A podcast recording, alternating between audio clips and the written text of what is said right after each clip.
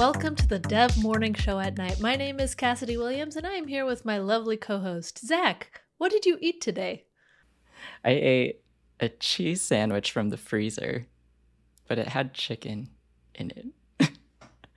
Was it frozen? It was frozen. Zach, do sorry. better. Anyway, Okay. speaking of doing better, we have Moriel on the call. Moriel Schott- Hello. Hello.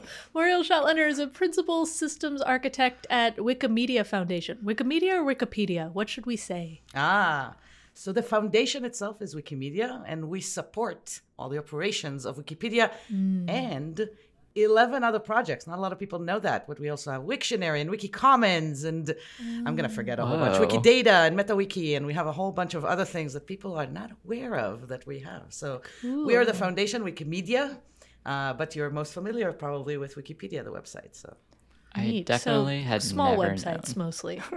tiny. Yeah. tiny, only around the fifth. Uh, I think we're we're somewhere in the top five. Oh my gosh. depending where. Wow. So it's tiny, tiny. Amazing.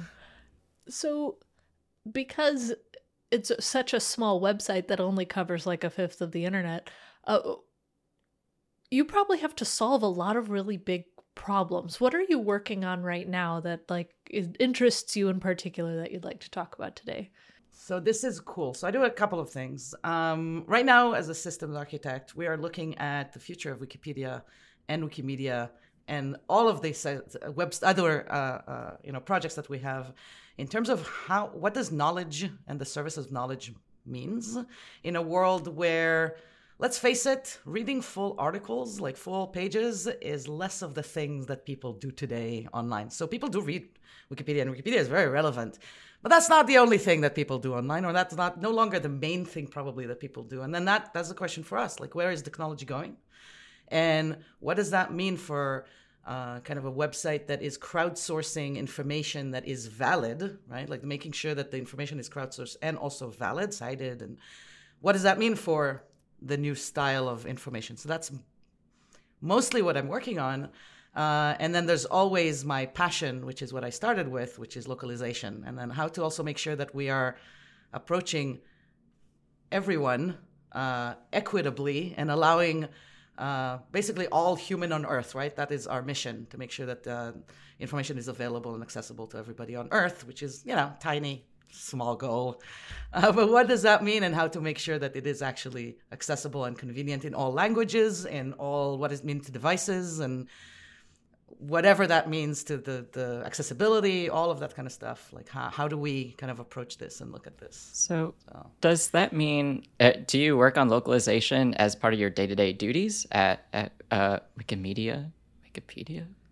I'm still so So not anymore. So right now I am doing my my day to day work is uh, systems architecture, and but the the idea about localization is that it never goes away, right? Like you know we're looking at the Wikimedia now as a system, as kind of like Wikipedia and the rest, and how does it work, and where are we looking at, and localization is a piece of this, and this is kind of like once you once you get into localization, accessibility, and stuff like that, it never goes away. So I may not no longer uh, submit code that actually touches on a localization problem, but I definitely work with localization in mind. And I think that's true for all of the uh, movement, all of the movement of uh, Wikimedia uh, and Wikipedia. It's something that's been very, very important since the beginning.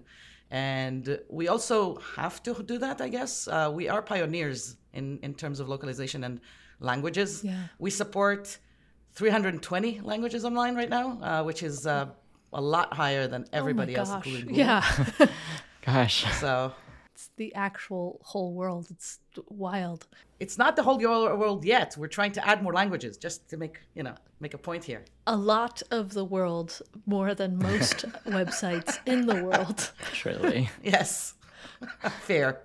Speaking of things that make the world go round, advertisements. Here is an ad from our sponsors of the show. The Dev Morning Show at Night is a sponsored podcast. I mean, someone has to pay the bills around here. We're sponsored by Launch Darkly, and Launch Darkly is the first scalable feature management platform. That means dev teams can innovate and get better software to customers faster. How? By gradually releasing new software features and shipping code whenever they want, fast tracking their journeys to the cloud, and building stronger relationships with business teams. Thanks for the money, Launch Darkly.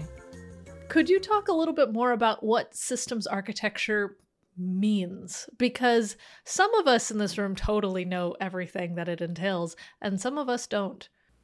That's me. So could you go into a bit more detail about like what what does day-to-day systems architecture look like in your work?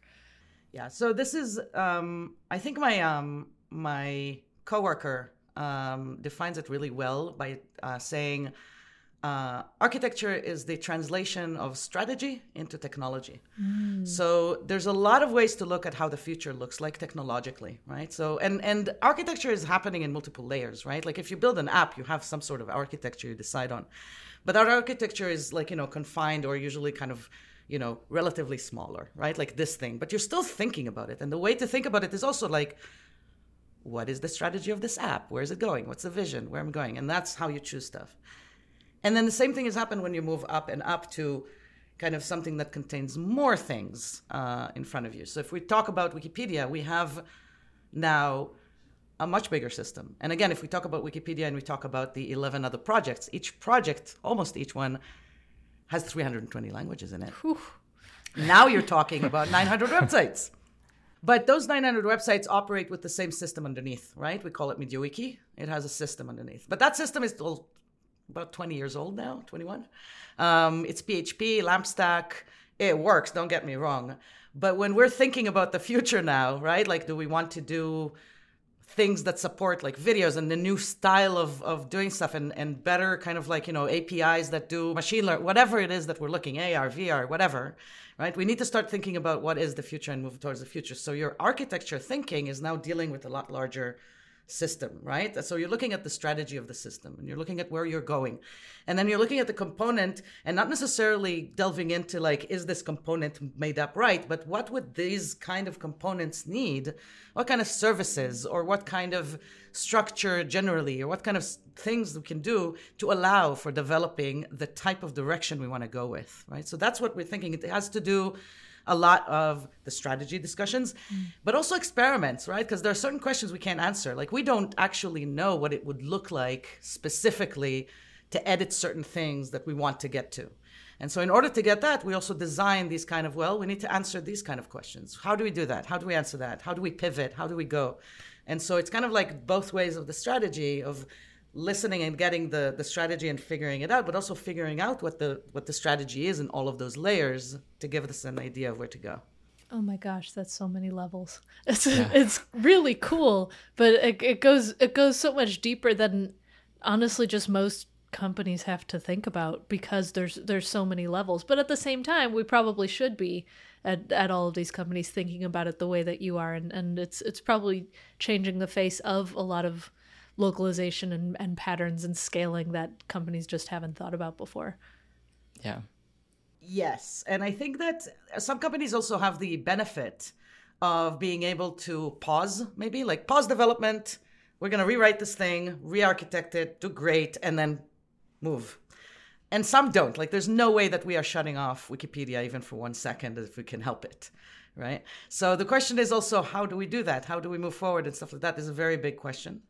And while we do that, we also know that we have new things we have to do. Like, for example, we're talking about localization. We need to make sure that we're opening ourselves a lot more to new areas and new editors that may not have been editing as much on Wikipedia and that, may not have enough information or, you know, and so how do we do that? How does, do we continue or start to better support more languages, better languages, more accessibility, all that kind of stuff, while also thinking about this new thing?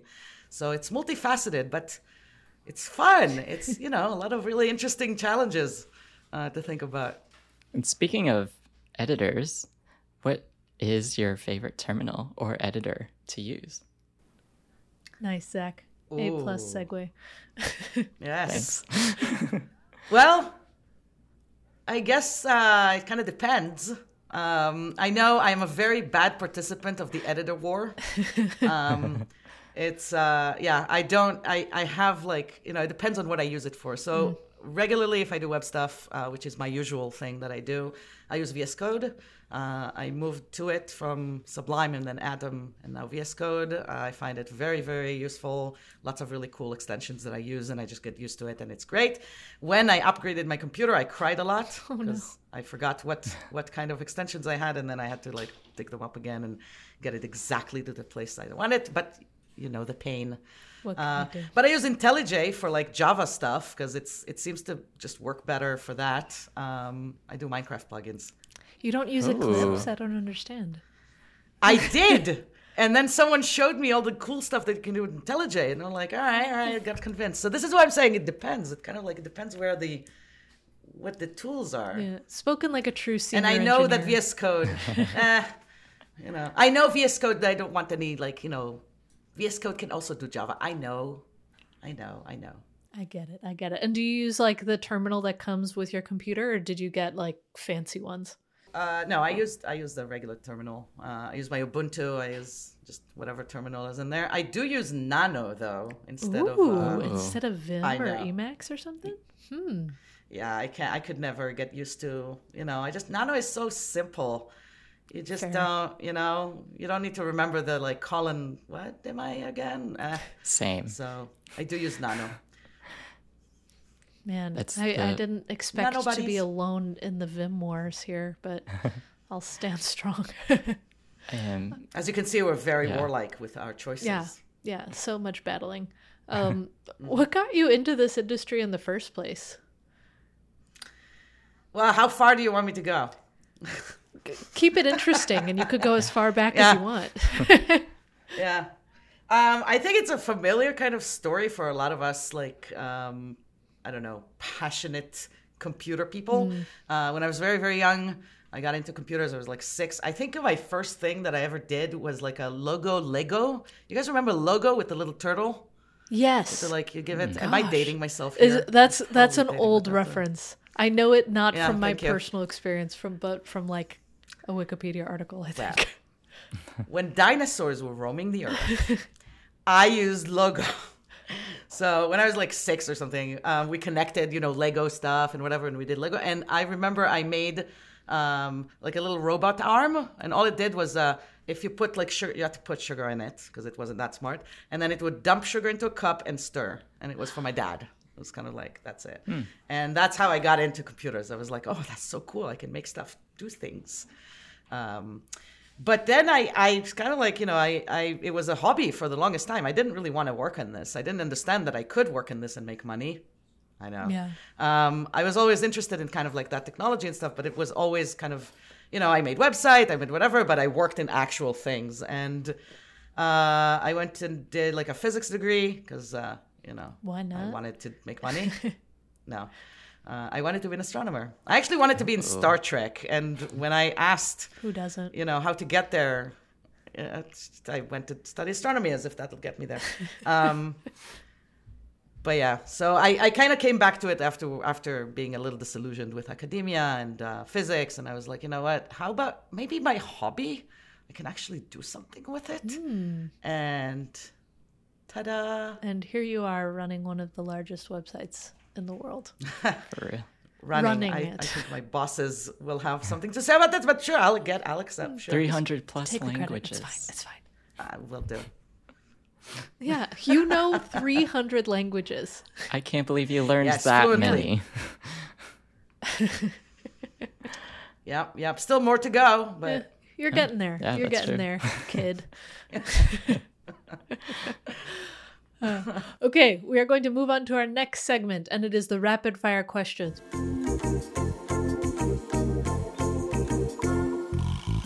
We're going to ask you a bunch of questions rapidly with fire. So here we go. Okay. First of all, we all have a domain name or 10 that we're squatting on. What are yours? So I have uh, open source WTF. I love the Nice. WTF. Uh, That's a good one. ending. I don't know what what to do with it, but it's there. Um, I don't know why, but I I got techbro.me. I had I had ideas for it and then wasn't sure, so it exists and I own it. Uh, and then I bought localization.works, localization.fails, and localization- localization.rocks. and I'm still thinking what to do with it. By the way, in both spellings is with a Z Oh, and, with an S. Oh, you're dedicated. Oh, wow. so nice. that's it. Next question. What is the most recent thing you over optimized? So I was starting to get into Arduino. I have it here actually. This is like the over optimization now. Um, and I totally over optimized the code. I, you know, everything was kind of like, let me test out if this works. And then I'm, I look at it and I'm like, there's no way I'm just not like making it into a class. And then like that allows me to like, you know, input specific, and I just over optimized the entire thing. I only use it once. There was no reason for me to over optimize it, but it was, you But you can. And it was in C. It happens. Oh, I mean, yay! Wow. Sounds rough. yeah, that was basically the mix of emotions I had, which is why I, I switched to Circuit Python. So now it's it's a lot better. There you better. go. There you go. What is your golden rule for coding? So my very first lead of the team used to say, first get it to work, and then make it good, which I used to follow a while, and I, I thought it was good. But then I don't know. After getting to more senior and seeing a lot more, and working in open source, kind of forces you to do that. I think uh, document and comment as if you build it for others, whether you build it for others or not. Like always comment on everything. Uh, you will thank yourself in a year or in a week when you look at it back and don't understand what you did. Uh, and you will, you know, serve others by maybe considering making it open source. Yeah, I love that. that. That's also why, like, whenever I figure something out, I write a blog post as fast as I can because you never know when it'll be helpful for someone else or you within a month. So that's that's even next level documentation. yeah, that's true. I was talking about like code comments. This is even better. if you can write a blog post after every time you, you do something, that is It's all about sharing knowledge and all that. like- It's a nice organized way. it's like master level. That's yeah, yeah. what is your favorite it depends question? well, we talked about this. What editor to use, right? Uh, Full circle. there we go. Um, yes. But I think it depends is probably the answer to a lot of things uh, that people don't think about. So, what architecture is best depends. What localization system should I use? It depends. How to translate a certain language depends. It's so I guess the answer to what is your favorite it depends question is it depends.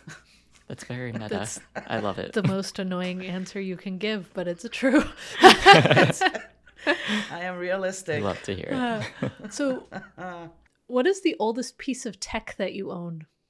Yeah, that's a good one. So if you'd asked me that like a year or two ago, I would have told you that I actually have an IBM XT286, which is a computer from 1986.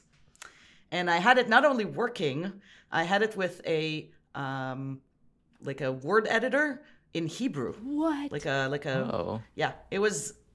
And then my mom decided it's like gathering dust, which was not false, and didn't, you know, wasn't worth anything, which probably wasn't false, and tossed it out. no. Oh. so I guess it depends on your definition of own. I, I still own it, even if it's, you know, in the garbage or something. I mean, no. You don't necessarily have easy access to it if it's in the garbage. That was not the question, though. True. You should frame the, the what, True. the- you know? We need to work on specificity. I'm sorry. There we go. There we go. So I don't know. What do I still own? What is the? You know, there's so many ancient technologies that today are taken for granted. Maybe scissors Oh, or scissors. that's ancient. fair. Yeah. Yeah. Paper, parchment. That's a way to look at it. Have you written a piece of cringy code? And could you explain more if you have? all the time. Nice. I mean, this is the problem of working in open source. Not only have I written cringy source, uh, cr- cringy code, y- you can see it.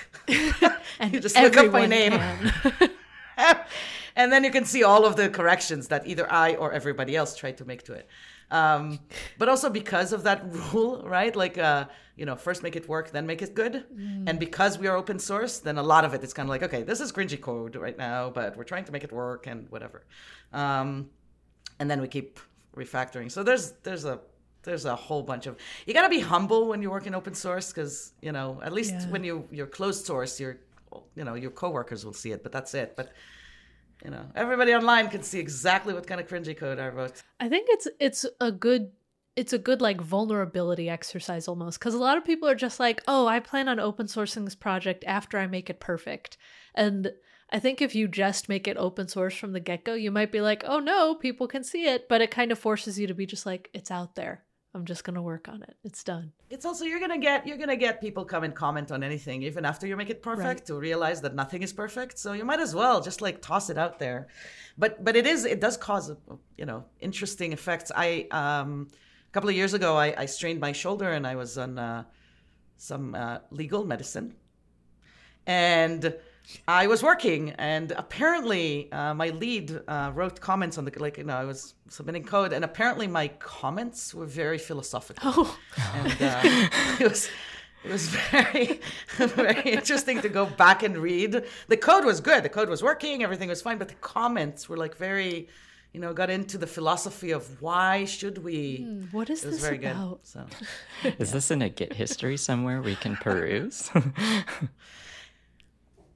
you probably can. Perfect. All right, we'll leave it at that. Everything's open. what is your favorite programming pun? Okay, this is not fair because I'm in front of like the the queen of puns here. I know that um, you are capable though. You have plenty that you have made me groan with. Uh, how many programs does does it take to replace a light bulb? None. It's a hardware problem. Hey. Uh, hey. Uh. uh. Am I supposed to be happy with groaning? Yeah, you should be. That's ha- the way it's supposed to I happen. think it's good okay. to feast off of the groans and be just like this. This is the power that I've been given. Excellent. So good. There were enough groaning. Then I'm perfect. And now the last question: What is your most used emoji? I think the smirk one. You know the, the like you know half smirk like you know uh, yeah one yeah the, that one. I don't know yeah, how to do that. Probably... It's like it's like a kind of side eye. it's like this this like you're looking at people knowing what you've done, but you don't know if they can name what you've done, and you're like, uh huh. Mm-hmm. Oh, that's yeah. that's good. So that one is my my main one. I like to describe that one as there's like a line in SpongeBob where he kind of makes that face and says, "You like Krabby Patties, don't you, Squidward?" that's such a good one. A good reference. There we go. That's the face. That's the face. okay, it is time for the random segment generator.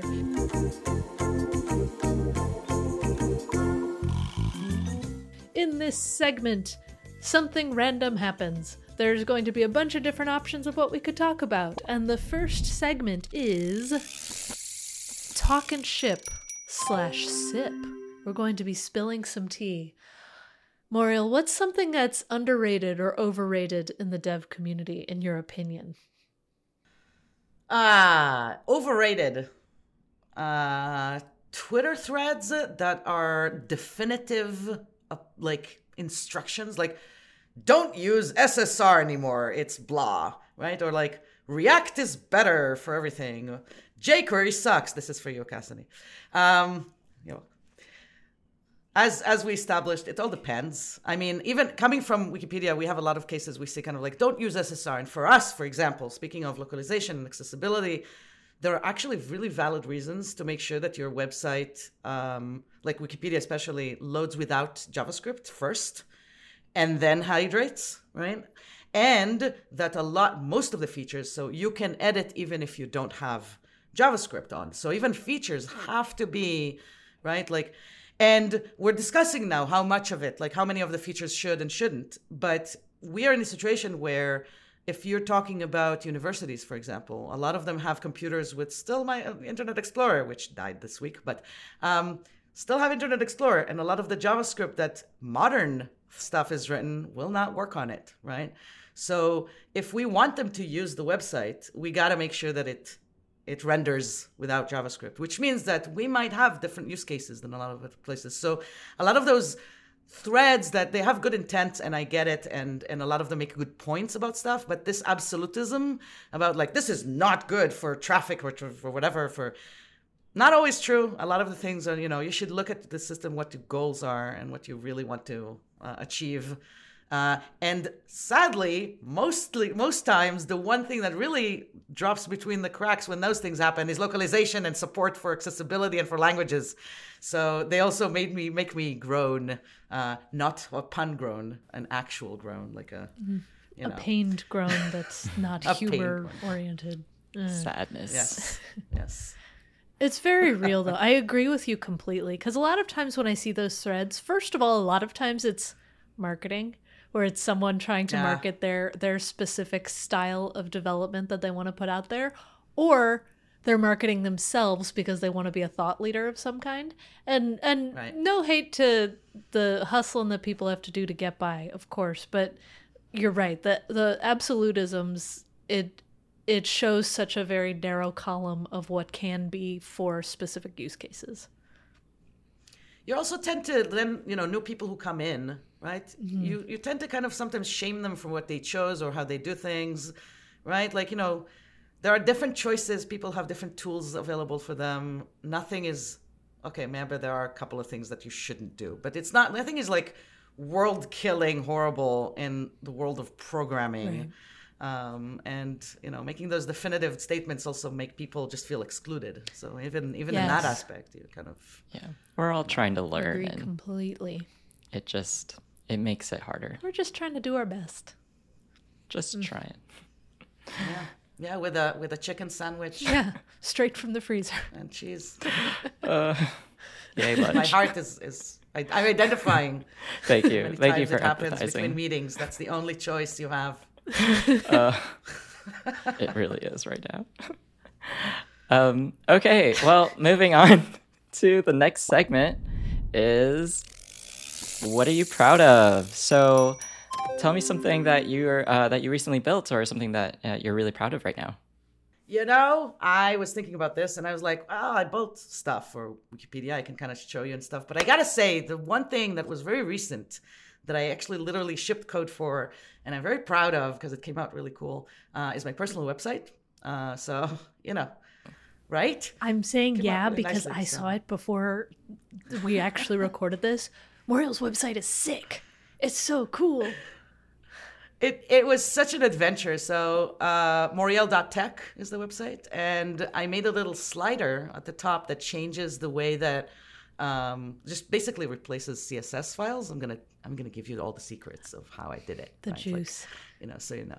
Um, it's written in Vue, and uh, it's also open source, by the way, because well, of course it is. Uh, so you can actually see what I did in uh, on GitHub. But um, it it it has like a little slider with years, so you can you can slide and change, you know, how the website would have looked like in '96 or. I think the latest one is uh, the the earliest one is 89 and then there's 1992 where it was kind of like everything took forever to load. So good. And then MySpace somewhere in the middle, I think in 2001 or something.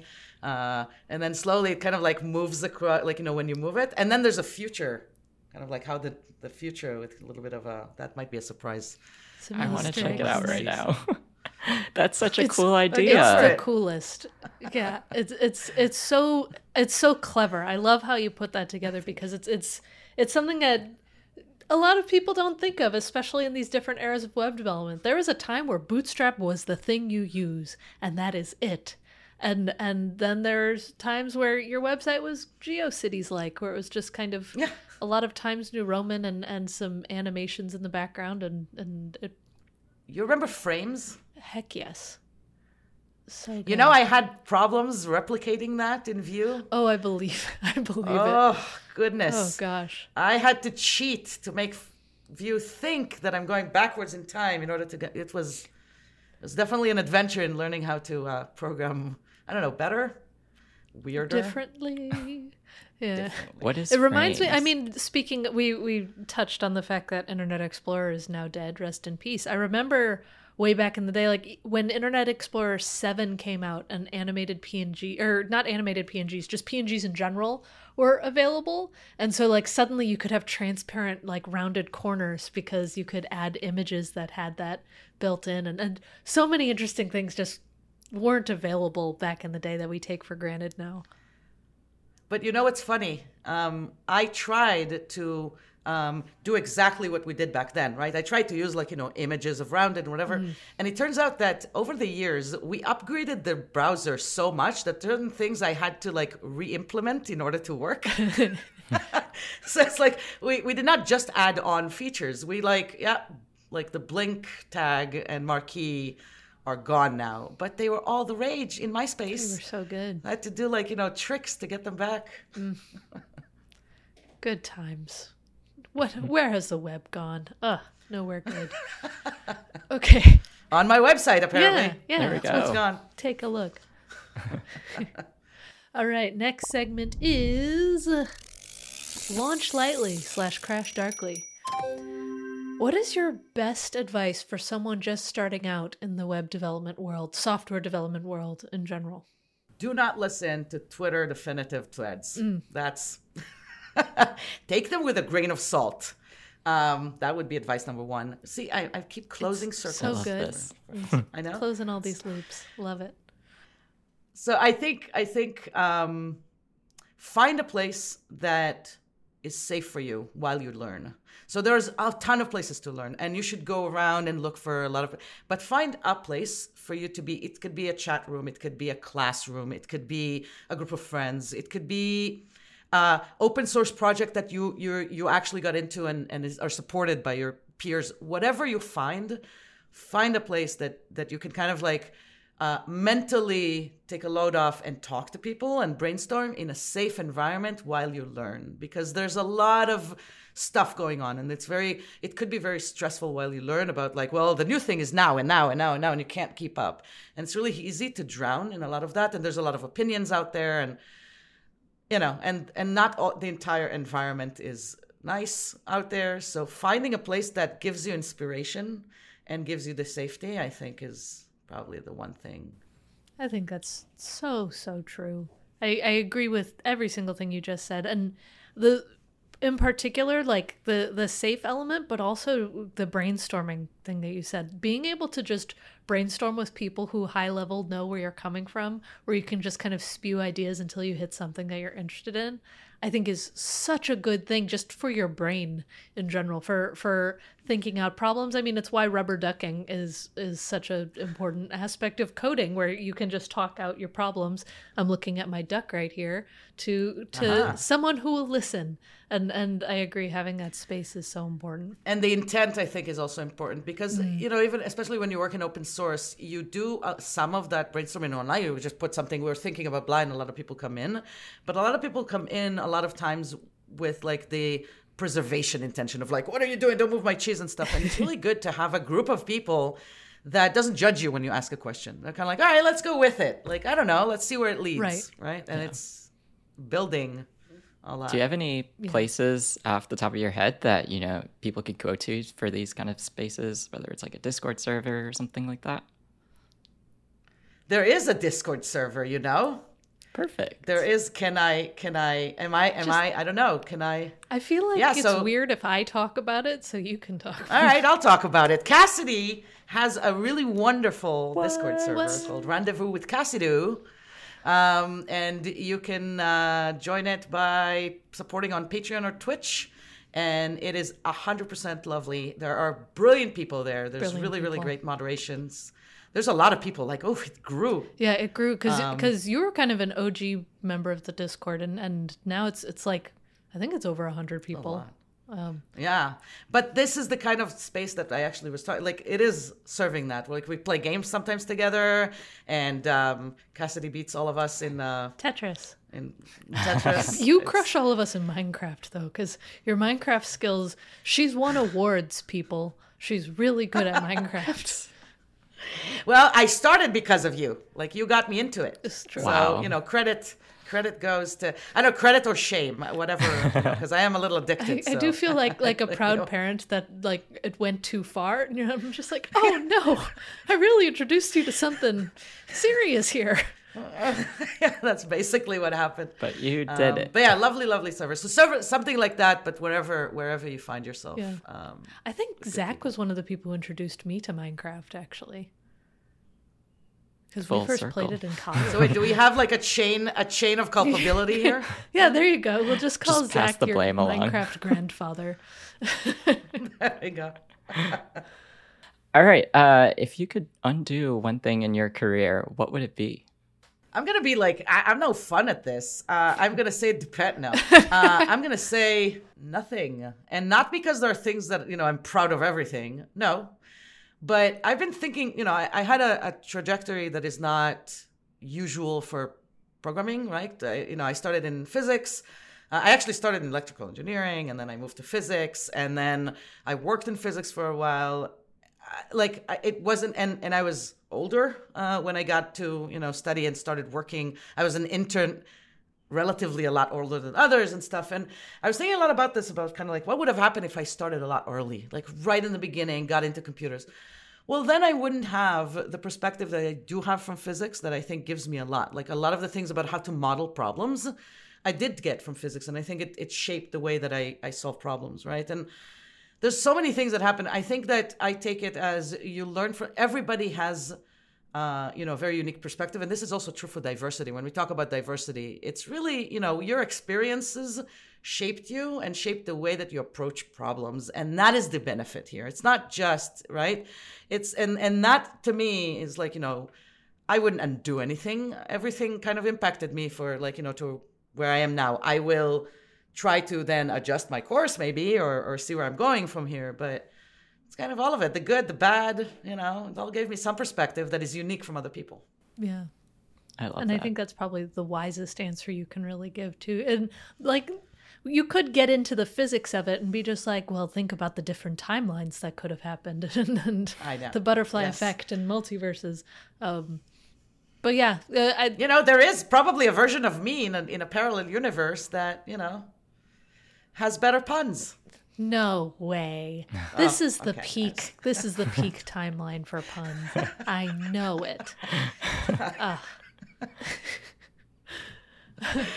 okay, speaking of things that are very exciting like puns, what excites you right now in the world of software development more than anything?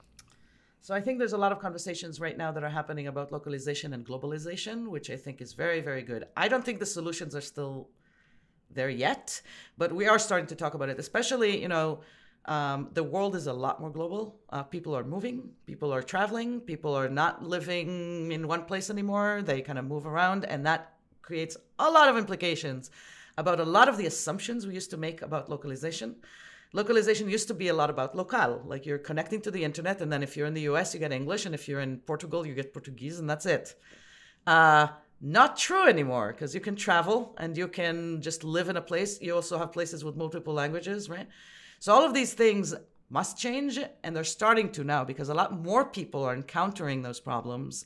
Uh, as opposed to the relative minority of the just the immigrants or just the whatever, right? So I think that is very exciting. I think that opens up a lot of conversations. I would like to see those conversations go towards more towards like you know solutions that are equitable. Sometimes they don't. Sometimes they kind of land on its you know edge cases or whatever that might not be.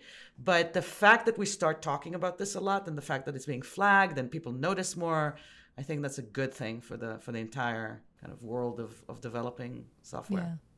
Yeah. And you, you love to see it too. The the fact that there's so many more diverse perspectives now is it's it's a good thing. And and it it, it, it just leads to better products and better experiences for everyone. A hundred percent. A hundred and we see it like we I mean, it was never an argument really, but we used to get the argument of like, well, how do we know? We do. We have like literally There information is, right there now. like is data. research that proves it. Yes. Yeah. Agreed. Is it localized research though? Like, 'cause it- Oh, or globalized with an S. Uh, me and my full circles. there we go. all right. Now it is time for some sage advice, and then we will close up for the day.